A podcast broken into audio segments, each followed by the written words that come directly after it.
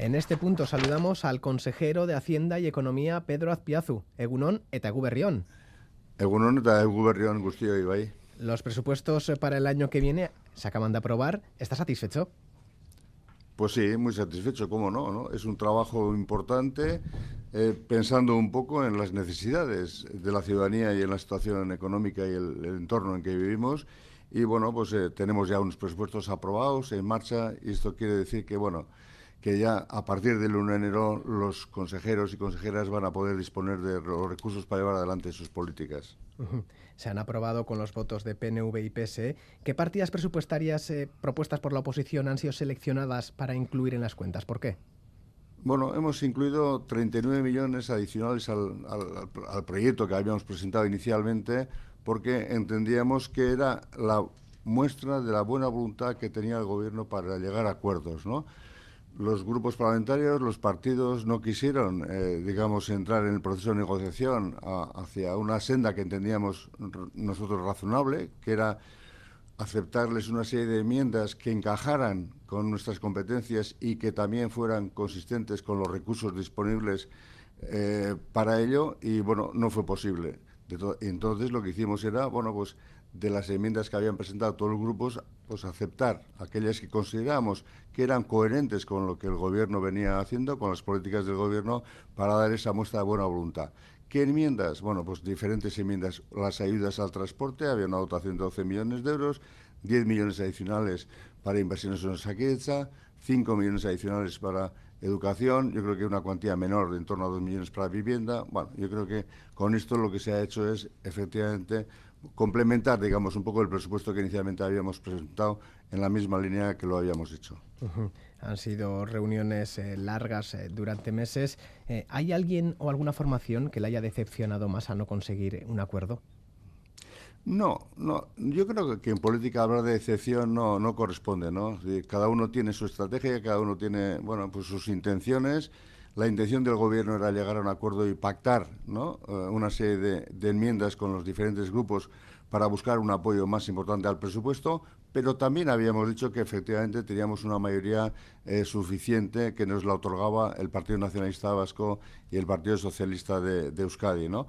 Pero bueno, en ese sentido, y lo he dicho en otra ocasión también, creo que las propuestas que hicieron los grupos eran propuestas de no aceptar o para no aceptar, ¿no? Nos parecía muy difícil aceptar más de 400 millones de euros y sobre todo en cuestiones que eran ajenas al propio presupuesto, ¿no? Entonces yo creo que ahí se reflejaba un poco esa no voluntad, ¿no? Pero que bueno, que al final cuando intentamos reconducir lo que eran un poco las partidas hacia lo que era viable, bueno, pues nos dijeron que no, ¿eh? Y dicen que no por motivos mil. Yo creo que hay motivos, habrá motivos electorales, habrá motivos, yo qué sé, de más o menos valentía, motivos diferentes, que respeto profundamente los motivos que tenga cada uno, pero que yo tengo la impresión de que en el fondo no querían este acuerdo. EH Bildu afirma que en Navarra y en Madrid han tenido posibilidad de hablar y negociar los presupuestos, aquí no. ¿Qué lectura hace del apoyo de la coalición a las cuentas generales y Navarra y a la falta de apoyo de los presupuestos en Euskadi? En Navarra también hay elecciones. Sí, bueno, pero yo creo que la coyuntura es diferente. Allí está en otra clave política, ¿no? Aquí yo creo que la política, o la clave política de EH Bildu es estar en contra de lo que haga el Gobierno. No así en Madrid o no así en Navarra. En Navarra han planteado cuantías mucho más pequeñas que las que solicitaban aquí y han entrado con menos condiciones en este sentido, ¿no? Cuando allí sí que eran necesarios para el presupuesto. Y aquí, que no lo eran, curiosamente, es donde más se exigía, ¿no? Entonces, esto yo creo que deja en evidencia la falta de voluntad. Una de las cuestiones que mayores desencuentros han provocado es la de la reforma fiscal. Partido Popular, Ciudadanos lo han pedido que baje los impuestos para ayudar a las familias y a las empresas a hacer frente a la crisis. Desde EH Bildu y Podemos Izquierda Unida les piden justo lo contrario, subirlos a aquellas rentas más altas. De momento ustedes han tirado por la calle de en medio y han aprobado una deflactación del 2% en el IRPF para el próximo año, que se suma a la que ya se había aplicado este ejercicio de 5,5% con el fin de minimizar el impacto de la subida de los precios. Usted ha ofrecido abordar la reforma fiscal en 2023. ¿Tiene una idea de cuáles podrían ser las propuestas del departamento que usted dirige? ¿Qué materias impositivas habría que abordar?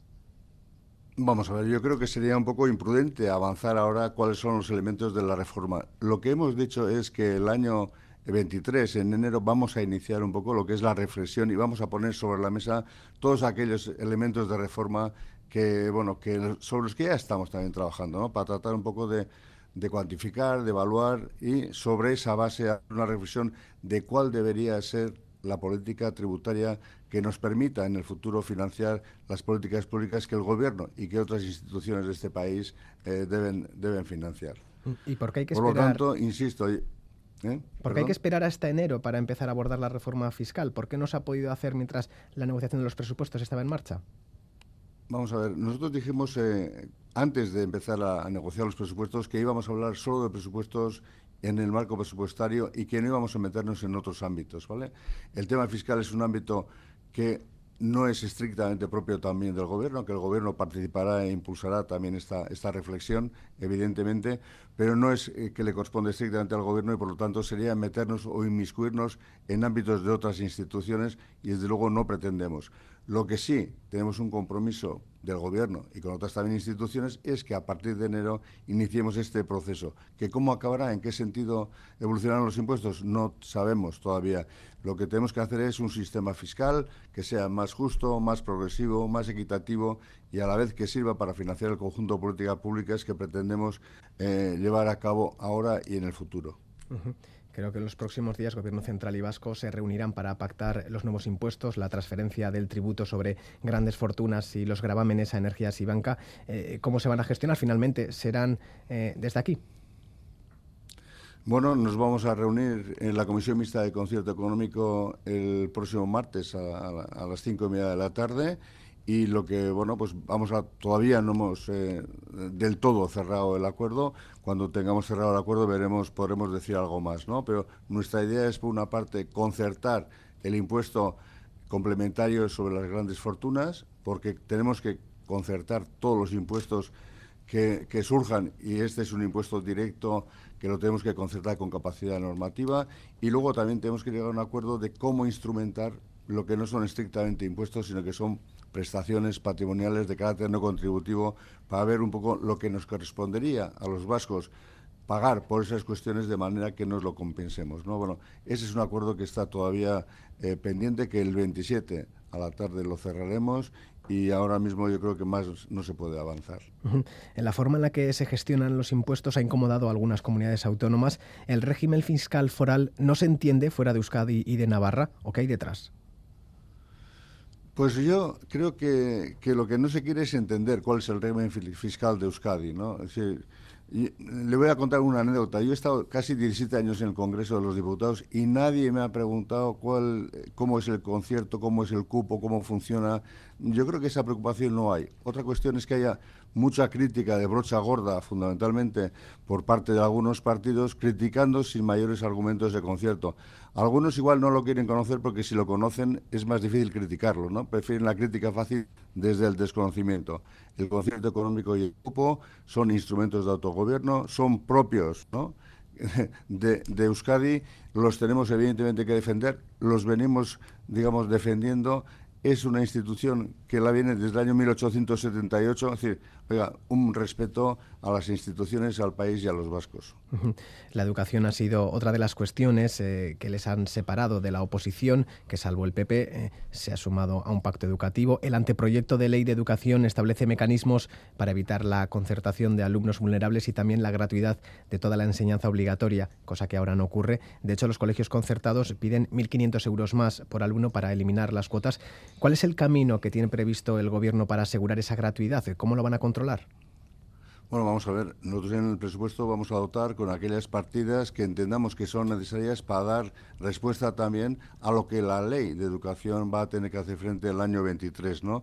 Yo en concretamente cómo va a hacerlo y cuánto le va a costar, y creo que es una cuestión del propio consejero Bildarratz, que es el que puede dar cuenta de ello, pero desde luego lo que sí le puedo decir es que desde el presupuesto se le va a dar la respuesta que requiera, ¿no?, económicamente la nueva ley de educación.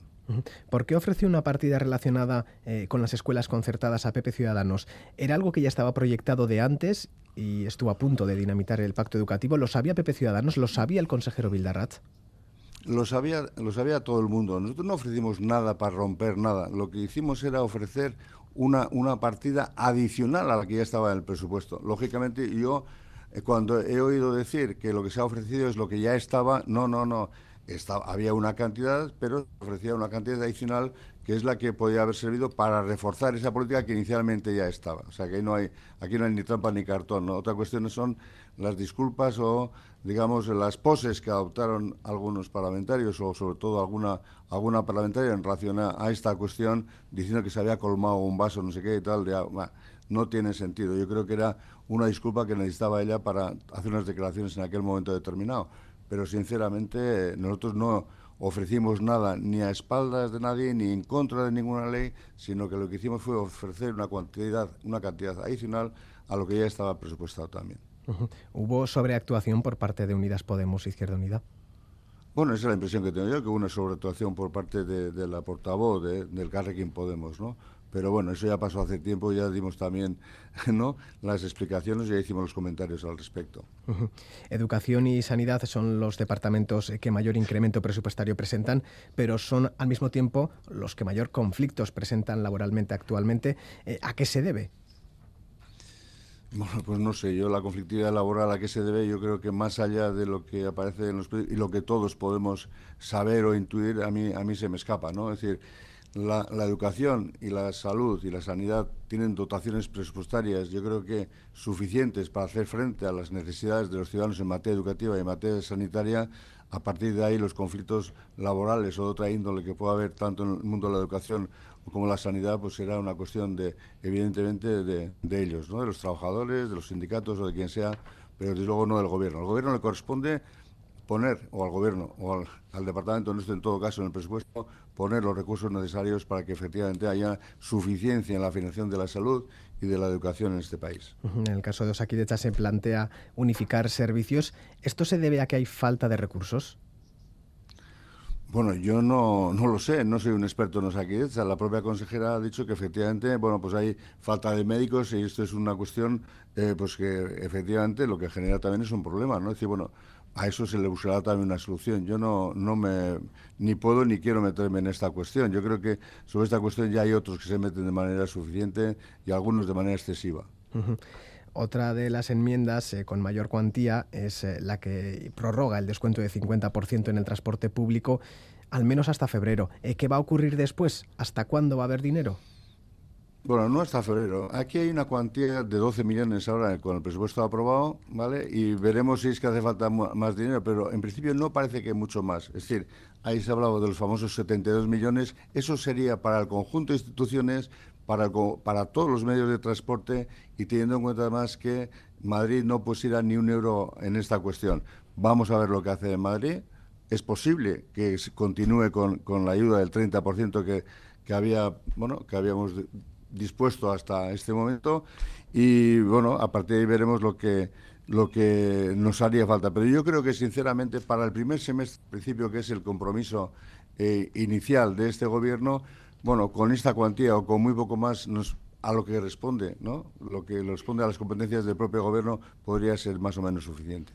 Si el gobierno central finalmente no aporta parte del descuento, ¿sería algo parecido a invitar a la ronda y obligar al resto a pagarlo?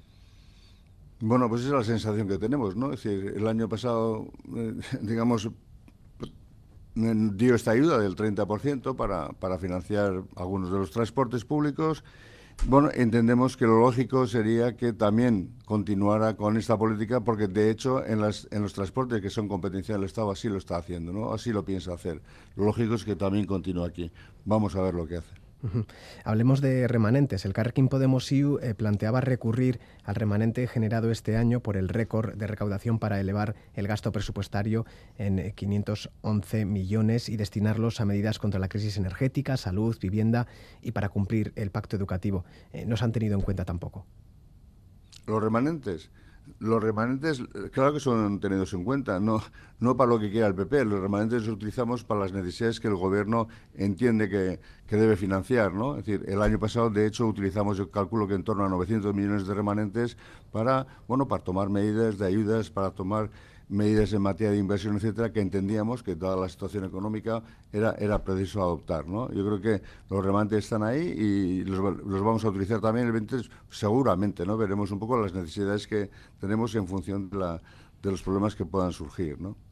Otro tema es el de los fondos europeos. Este año se incluyen en el presupuesto fondos europeos, una partida inicial de 260 millones de euros. Las previsiones es que llegue más dinero de Europa. ¿En qué proyectos estratégicos se va a gastar el dinero que llegue de las arcas comunitarias? Bueno, vamos a ver, en principio hay una serie de recursos que vienen de Europa, evidentemente los fondos europeos. Muchos de ellos se reparten en las comisiones sectoriales, ¿no? Se reparten a través de los ministerios en los diferentes departamentos del gobierno, que esos, bueno, son, muchos de ellos ya se están ejecutando, otros se ejecutarán este año, otros el año siguiente y tal. Y luego, evidentemente, hay otra serie de recursos europeos o que van directamente por parte del Estado, o bien a las empresas, que puede ser los PERTEs, que, ¿no?, que afectan a un montón de empresas. Esperemos que los PERTEs se pongan en velocidad de crucero y que la disponibilidad de los recursos sea, bueno, pues más rápida y mejor. Pero bueno, ¿en qué proyectos? Bueno, yo creo que hay proyectos, son muchísimos, que los tenemos nosotros ahí básicamente recogidos en nuestra reflexión que hicimos inicialmente también sobre Euskadi-Nest, ¿no? Sean también importantes las inversiones de I+D+i. El gobierno vasco aumentará el 12% el presupuesto a I+D+i hasta los 658 millones, que supone un incremento de 70 millones respecto a 2022. ¿Dónde se destinarán? Bueno, pues ahí, en tema de I+D+i, el incremento es 12%. Esto básicamente lo distribuye el Departamento de Desarrollo Económico, Medio Ambiente. No solo, bueno, ¿dónde destinarán? Bueno, pues para financiar todos los proyectos tecnológicos, para financiar los centros tecnológicos. Bueno, yo creo que es a lo que habitualmente se suele destinar estos recursos, ¿no? ¿Le hubiera gustado incluir alguna partida en estas cuentas que finalmente, por lo que fuera, no se ha podido incorporar? Si me hubiera gustado incorporar alguna partida, no. Yo creo que el presupuesto está ajustado, se le han dado muchísimas vueltas. Los responsables de los departamentos han planteado aquellas necesidades, ¿no?, más ordenadas en función de las prioridades. Bueno, yo creo que lo fundamental está contemplado en el presupuesto y en este sentido creemos que estamos satisfechos con, digamos, los recursos y con las políticas que ahí se contemplan. El año 2022 está siendo un año complicado, con una inflación que no se veía en décadas, lo que ha provocado un endurecimiento de las condiciones financieras, fundamentalmente de los tipos de interés, para intentar frenar la subida de precios. Consejero, ¿cómo se presenta 2023 para las familias y las empresas? ¿Usted sigue confiando en sus previsiones de que el Producto Interior Bruto crezca un 2,1% el año que viene? Sí, yo confío en que crezca un 2% y creo que además el panorama económico de alguna manera sigue siendo el contexto de turbulencias, el contexto de incertidumbre, pero de alguna manera está mejorando, ¿no? Yo creo que hay muchos organismos, incluso con FEBAS, que ha salido diciendo, bueno, pues que posiblemente no se produzca esa recesión, que ellos venían diciendo que era muy probable que se produjera unos meses atrás. De alguna manera yo creo que sí hay pequeños indicadores que dan cierta posibilidad a la esperanza, ¿no?, y al optimismo.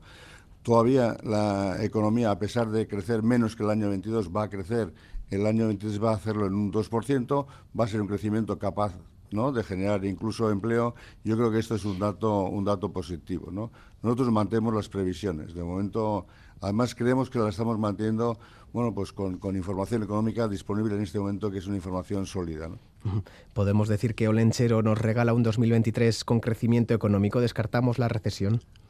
Yo sí descartaría la recesión. Lo que pasa es que basta que diga esto para que ocurra o no algo, pero en principio yo descartaría la recesión. Yo creo que en ese sentido Olentzero además nos tiene que echar una mano para que efectivamente, ¿no?, podamos rechazar esa recesión y que la economía funcione bien.